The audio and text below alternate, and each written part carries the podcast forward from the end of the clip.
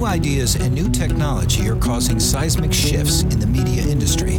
Where are we headed? What does it mean? Keep listening. Media strategist Gabriella Mirabelli talks with the brightest minds in entertainment and business. Meet the innovators, the risk takers, and the disruptors on the front lines of change from Hollywood, Wall Street, Silicon Valley, and beyond. The future is coming to a screen near you. Are you ready? This is the Up Next podcast with Gabriella Mirabelli. Welcome to Up Next. I'm your host, Gabriella Mirabelli. My guest today is Dev Patnaik. Dev is the CEO of Jump Associates, a leading independent strategy and innovation firm. He's a board member of Conscious Capitalism, the author of the book Wired to Care How Companies Prosper When They Create Widespread Empathy, and an adjunct professor at Stanford University. Thank you so much for joining us today. Thank you for having me. We're living in a time of not only constant change, but accelerating change. There is always something that's urgent.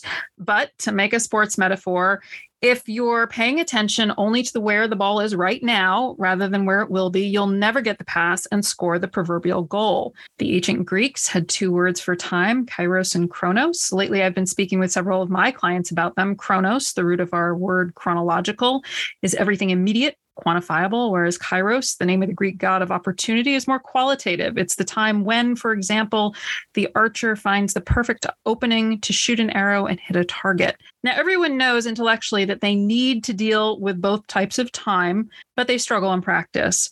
They don't have the chronos to deal with the kairos, if you will. You've built a business looking at Kairos, how do you bring your clients along? How do you help them? And I'm looking for some block and tackle advice here. Create space for this kind of opportunity focused thinking. Yeah, that's a great question. We are all strapped for time. We are all overwhelmed with you, you, the amount of uh, things that are pelting us and distracting us from actually having any sort of time to notice what's going on, right? To to kind of take that time, and that's just what it means to do work in the 21st century in the United States of America, but it's especially true for any leaders today. So no one comes in and says, "Help me think about the big picture," right? Fortunately or unfortunately, folks come in with specific hard problems like, "Oh my goodness, I'm in an industry that is under assault," or Google or Amazon just co-opted my business model and are giving it away for free, right? Or I'm in three businesses, none of which are growing, and I need to find a fourth. So when you have that kind of weird, nuanced, ambiguous problem, it's time to take a different approach. So it starts with that, with a with a okay. very pressing need. Well, and how did they? So they they know they have the pressing need, and they already are able to carve out mind share to i mean obviously they they come to you for help cracking the problem but they're already able to devote the mind share time and space to doing that? The the, the best ones are right. I it, it is a, a, a particularly unique kind of human being who yeah. is more future focused, right? And that's in their brain wiring. That doesn't mean that you can't change your your brain wiring, but but it is neurological. It is more than just a persona that you take on every day. Okay, so your client base, they come and they are they're already that part of the battle you're not dealing with. You're not dealing with, you really need to think about these things. They're coming to you saying, we know, and we're going to devote some time, but we need help sort of attacking the problem that we've defined. Is that, that that's exactly right. I mean, if, if you think about it, right, and, and, and we, we've spent a fair bit of time looking at the research on this. Most of us in life are not future focused individuals where we're thinking about the wor- way the world is going to be in three years, in five years, God forbid, in seven or eight, eight years about 16% of us, as best as we can measure, are truly future focused, where they are thinking about the way the world is going. About another 13, 14% are completely past focused. These are the folks who'll tell you, you know, taxi cabs are never going away. Uber is just a blip, or they're in financial services saying things like, people will always want to walk into a physical branch. What are you talking about doing this on your phone? You can ignore those people. But 70% of us are present focused. Most of us live in the in the day-to-day, in the now, in the chronos, as you described. Right? So if if I'm a listener, chances are I'm a present day thinker. Am I doomed to be a present day thinker? Uh, because my biology is this way? Are there any, again, block and tackle, like one yeah. tip to help me wrench myself into future focused thinking? Yeah, Gabriella, neuroplasticity is a beautiful thing. You can rewire your brain. And the first thing I would do if you're even remotely interested in being more future focused is start paying attention to the kind of conversations that you're having. Think about if you wanted to lose weight, one of the first pieces of advice people will give is start paying attention, keeping a log about what you're eating. Well, mm-hmm. do the same thing for your time. You know, take a look at your Outlook calendar or your Google calendar and not before, after you have a meeting, after you have a work session, or if you spend some time doing something, just color code it. Or say, what was that? Was that a past focused conversation? Were we talking about debriefing the past? Was that a present focused conversation, a here and now? Or was that a future focused conversation that I just spent time on? And, you know, code them whatever red for past and green for present and blue for future right? Mm. and just notice how much time you're spending thinking about the future. Most of us are doing it not nearly enough. Interesting. Yeah you you get good at what you practice. That's exactly you know. right so great stuff. Now, switching gears a bit, you have written about the power of empathy and how it's important for every member of an organization to have empathy for the people outside their business who use their products, but aren't people. And we just talked about this the 70% of people are focused on the immediate. How do you focus on the pain points of your consumers and still be future mm-hmm. focused? Yeah, so, you, well, so you're not ahead of your skis or not ahead of their skis. That, that's exactly right. And, and unfortunately, you have to do both right? You have to pay attention to the now and you have to think about what's going to come around the corner, right? And, there, and, there's just no escaping those two things. So you need to have deep empathy for the people you are serving today. Right. And that means getting outside of your office or your home office and, and actually seeing what's going on with people. I, I love it when you have conversations, through you know, with folks about here are trends about you, what's going on with young kids, right?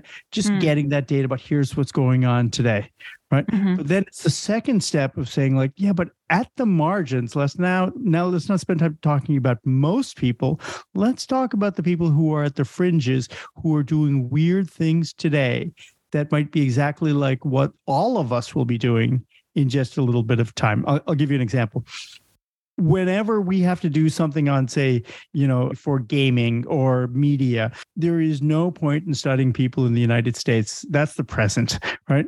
But if you go study a place like south korea over and over we've seen what people do in south korea are things that the rest of us will be doing in five years. So take a trip there right? It, it's as as uh William Gibson once said, the future exists today. It's just unevenly distributed. That's so interesting. How how is being empathetic distinct from being customer focused? You know, because yeah. everybody talks about, oh, we're a customer centric business. And if you yeah. say to somebody, part of what I bring to the picture is I'm really focused on customers, they say all businesses are that way. Yeah. But you and I both know that isn't so. That's so, right. So what is how do you say, but no, where yeah. where are the differences? Yeah, this is something coming to this idea of the power of empathy is not something I would have predicted early on. I mean, I, I should step back, right? I mean, is, no, uh, no. I mean, uh, I, I wrote Wired to Care, which is about how companies prosper when they create widespread empathy. I wrote that book back in 2009. Okay, so we're going; it's ancient history at this point. But and at that point, the word empathy was a weird hippie term to use in business mm. but we, mm. we, couldn't just we, we couldn't avoid the truth of what we saw when we looked at companies that were able to do great things and do them quickly compared to the rest of us i mean if you spend uh, any time at a place like nike everybody who works on a running shoe at Nike tends to be a runner themselves. So if the market research report ends up being pretty bad, the shoe is still pretty good at the end because they have that intuition and gut sense, that empathic connection to runners. That was so wildly different from a company like, say, Reebok.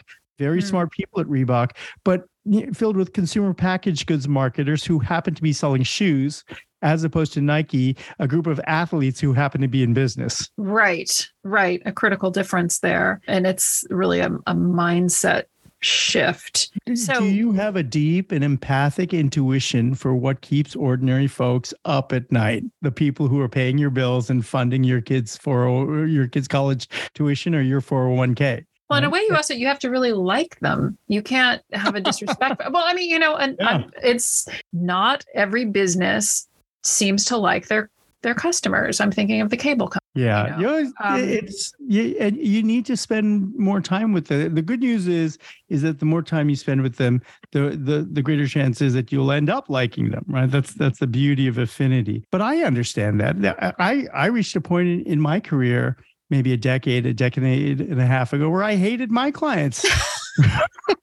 so I get it. I am empathic to that situation. Right? Oh, I- that's funny. I spend a lot of time. yeah. I spend a lot of time, you know, advising senior leaders and CEOs in very large organizations. And Gabriella, I, if I am truly honest with you, I reached a point where I looked around and I said, all of my clients are assholes. All of them. They're all jerks. I wouldn't want to be working with any of them. Well, Fortunately, isn't so? How do you? uh, Okay, that's an interesting place to Yeah. be. but but fortunately, there was a little voice in my head that said they can't all be jerks, right? They can't hmm. all be assholes. Surely the only common denominator here is me, right? There's something wrong with oh, my dear. mindset. oh dear. Lots of therapy, lots of meditation, lots of journaling, right? To to realize like no, these are actually decent people trying to do the right thing. Right. What I needed was a was a basic sense of compassion that I did not have. Well, okay, let's go for that. If I want to build empathy into my management team, how can I assess performance? What are empathy KPIs? you know the, number one thing you can start with because you you know when you talk about KPIs think about leading indicators and lagging indicators Mhm. right a good leading indicator is how much time are you spending talking to your customers how much time are you out there with ordinary people right And this is across the board. You work in the legal department.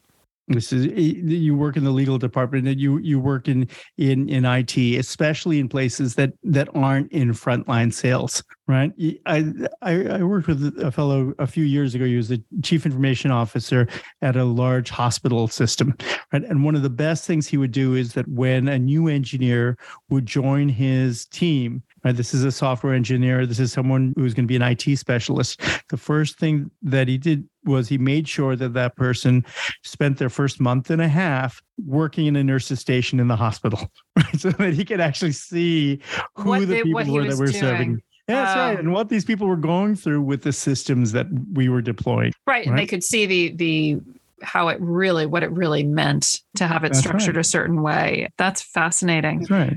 You in a speech you gave at Google, you made the point that efforts like this should be everyday, experiential, and easy. Now that's one operational example. Can you just give one other one? So if people are thinking, this sounds great, but what does that really look like? For instance, if I work at an agency, you know, commercial agency, what, what would this look like? Well, I mean, part of it is you, you want to have greater empathy for your direct clients, right? But if you're working in an agency, it is far more powerful to to have empathy for your clients' clients, for for those Okay. end customers that you're ultimately trying to serve.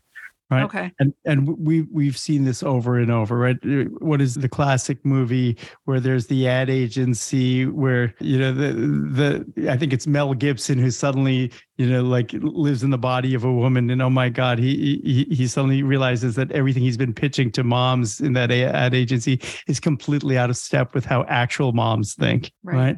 And so it's developing that firsthand empathy. It's it's getting out in the world and spending time with those folks, not to figure out you know what to sell to them or what tagline would work or what new product to make, just to improve your own decision making power. Speaking of decision making, in a in addition to being aware of what they care about, should we be pushing decision making down as close to that consumer as possible? I I asked because I interviewed way back a million years ago Colonel Carlos Vega, who at the time led the Armory's cyber efforts, and we talked about change in a legacy organization trying to move at speed. And he spoke a lot about the importance of commander's intent and mm-hmm. and that it, the clarity for the troops to understand and then be able to take decisions at that level is that similar? Is there an element of that in this? There's, a, a huge part of that, which is that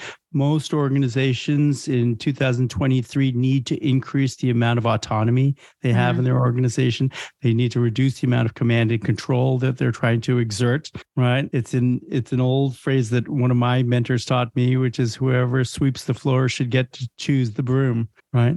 Hmm. Um, I was this was a, a, couple of years ago, and I was doing a study to understand what is the true nature of courage and what does courage look like. And so I went out and studied people that I perceived to be really courageous. I I was firing live rounds with Navy SEALs, right? Oh, wow. Just to actually see what and and and one of the the SEALs told me a story which was fascinating. He said, you know, they spend X million dollars on each SEAL. The the, the amount of resources we put on training you know navy seals is is through the roof. But once we're done with that training the level of autonomy they have is massive. And and and th- this this one seal told me a story. He said you know day one we were sent to afghanistan and day one is just setting up and we and, and we were in helmand province and we were setting up our, our our base set up base camp. Day two a chopper flew in and landed and there's a three-star general in, uh, in the chopper w- walked out and we all circled around and he pulled out a giant map and he took out a sharpie and he drew a square on the map and he and he said man this is helmand province it's a hundred mile by a hundred mile a square and he said your mission is to disrupt the uh, enemy within this square. Any questions? And no one hmm. dared say a thing. And he said, Good. Put down the sharpie, walked out, got on the helicopter, and left. wow. Right. Well, but understood. But commander's intent. Right. Exactly. Now, that's right. Going to you know this autonomy and ceding it down, ceding control. It requires a level of trust trust that people's teams will take the right actions. How do you get people to get comfortable with that when you're talking to leaders? Yeah. How how do they get comfortable? Yeah, usually it is very hard to just get them to trust other people, right? For some reason, they, they've they've gotten to the point where they are by some measure of success, and they attribute that success to themselves mm-hmm. right? Which is not always helpful. The biggest thing we can do is to hopefully get them to see how illusory that actual control is that they have. Right. Okay. Uh, I, I I was doing some work a number of years ago with a insurance company, right, health insurance, and I was talking to the general counsel, and he said, you know, this is the week where everybody in this company is running around trying to show why the numbers are the way they are right mm and and and what we're going to do to change it not realizing that we set policies a year and a half ago and those things cascaded down to our brokers about a year ago. And all of those things have been have been flowing through over the last 12 months. There is not a damn thing we can do about it right now. But right right. we're running around trying to justify it to show that we can somehow lever and change it the next couple of months which we cannot. So, in that situation, because that is not an unusual situation, what you've just described right. is absolutely.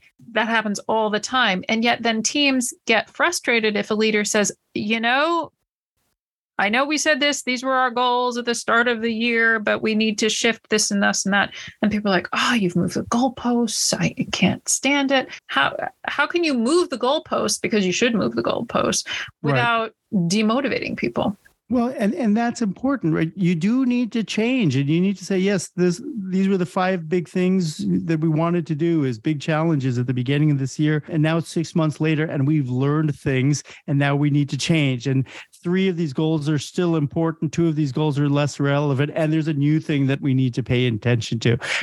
The difference, though, that we're talking about is: Are you spending that energy energy justifying the decisions of the past, right? Or right. planning at where you're going to be 12 months from now. Well, right, because it is what it is. Those are the numbers. That's you, right. You, it doesn't matter how you tap dance, that's the number you got. So right again, what you practice, if you practice looking at the past, you're going to get really good at looking at the past. But that's right. If you look at the future, maybe it will be better. What's interesting though is during an economic downturn, a lot of businesses retrench and really, it really is very hard. They want to look past because they they think I'm going to retrench. I'm not going to innovate. I'm, I, you know, how that seems like a mistake. It's a huge mistake. The the mediocre leaders are looking to re- retrench right now. The great leaders among us are actually looking to build a future while simultaneously tightening the ship in places where they, they need to course correct a bit. I'll give you an example. The press has been filled with stories of tech layoffs. Oh my God, you know, Satya Nadella just laid off 10,000 people. That's true. 10,000 people is a lot of people. In the previous 12 months, Microsoft had actually hired 75,000 people. So he's actually up net 65,000. Right. right? And right. meanwhile, he's investing a couple billion in OpenAI and ChatGPT, right, at, at the same time. So is he retrenching or is that, you know, just a little bit of course correction? So for most companies, it is a nuanced explanation, which is we need to tighten up so that we can do big things in the future. It's both of those things. It's not just doom and gloom, nor is it pie in the sky. Hmm. Well, you know, sometimes though, I mean, it, sometimes it can feel like you're in a boat and you're trying to change it into an airplane you know i mean just you know, certainly for smaller businesses they're like mm-hmm. yeah that'd be great but i have these financial exigencies that just can't be ignored. And or even you know i look at entertainment and you've got shareholder value driving some shorter timeline thinking. Right. Well um, uh, take a look at advise that Take, take a look at what, what's happening in entertainment with Bob Iger, right, mm-hmm. and his return to, to Disney, right. Well, yes, he believes in a new model for the future, right. That the entire play to Disney Plus, you know, something that Bob Chapek got punished for in part, among other things, right? But that entire strategy started under Iger, right? So Iger, he, it was Iger's strategy. It was Iger's strategy that that that uh, that he was playing out, right?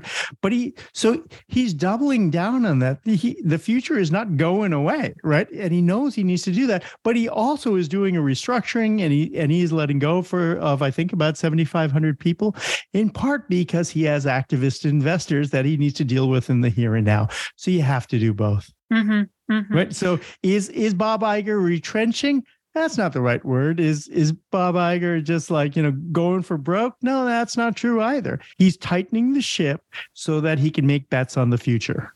Hmm. Although I would I have opinions. I have opinions. Oh, I want to hear doing. your opinions. tell me your opinions. Uh, off, maybe, offline, maybe I will something. tell you about my opinions on that. I want to focus on layoffs, large yeah. tech and media companies. A lot of yeah. other industries are still finding it difficult to recruit and retain talent. Jump Associates website is different in terms of how your employment opportunities are presented. You communicate that you're highly selective, only 2% offer rate. Applicants should know their why, be ready to bring their whole self, share their thought processes, ask questions. In fact, you stress that their demonstrated skills are more important than what's on their resume. Have you always taken that approach to recruitment? I think so. I hope so. Right. I I, I think that it, it, it goes back to a basic philosophical reason of of why we work.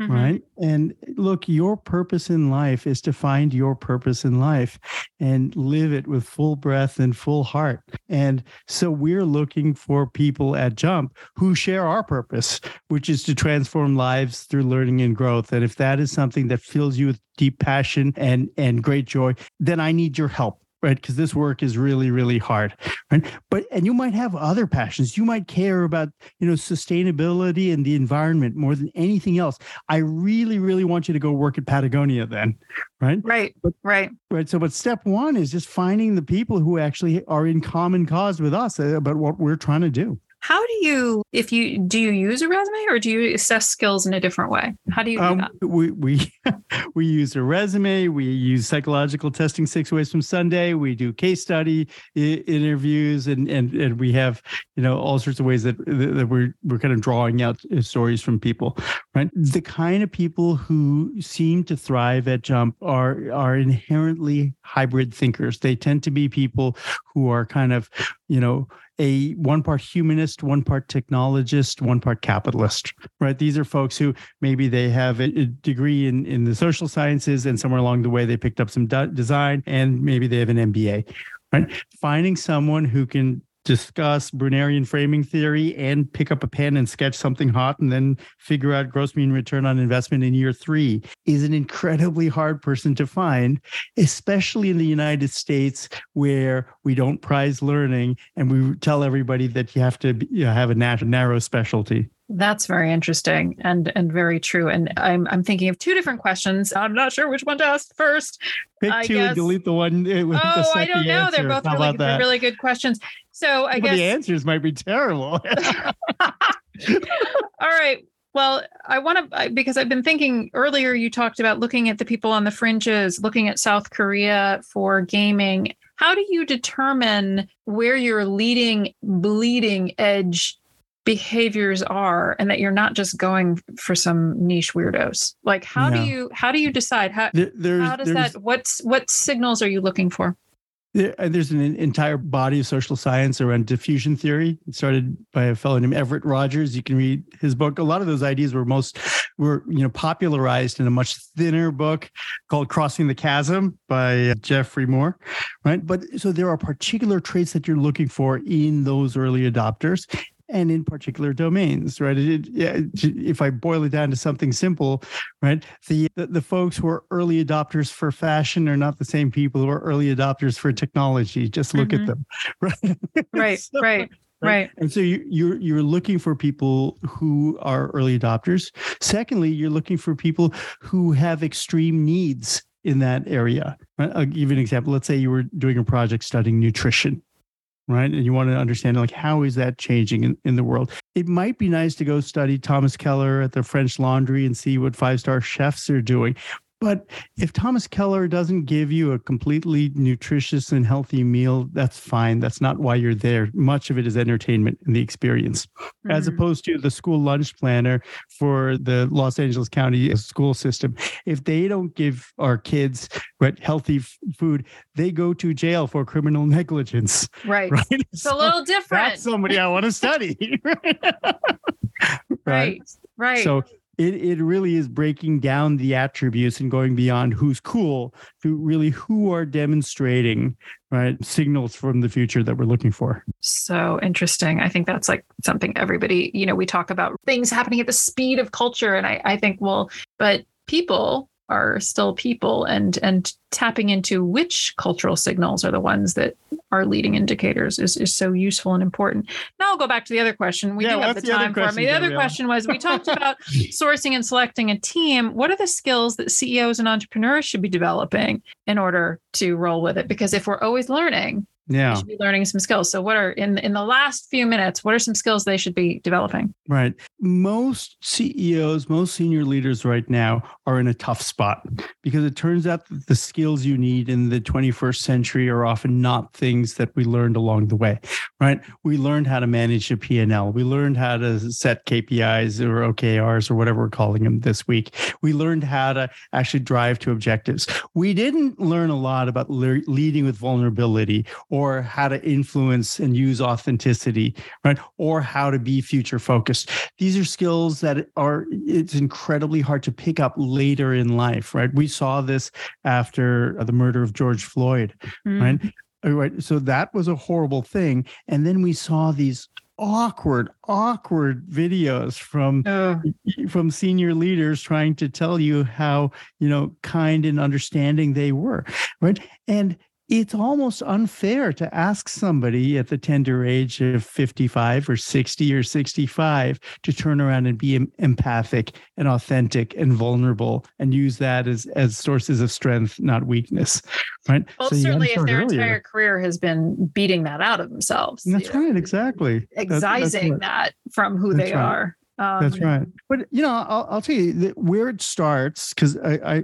I know you you know you you want to start with some very simple you know things that you can do is it starts with a plan right? Which is i always say like have two pieces of paper on your desk and have one piece of paper just being the three or four or five things that you want your company to do or you want your department or your function to do this year that at the end of, year, of the year you're going to say this was a great year. We did all those things right?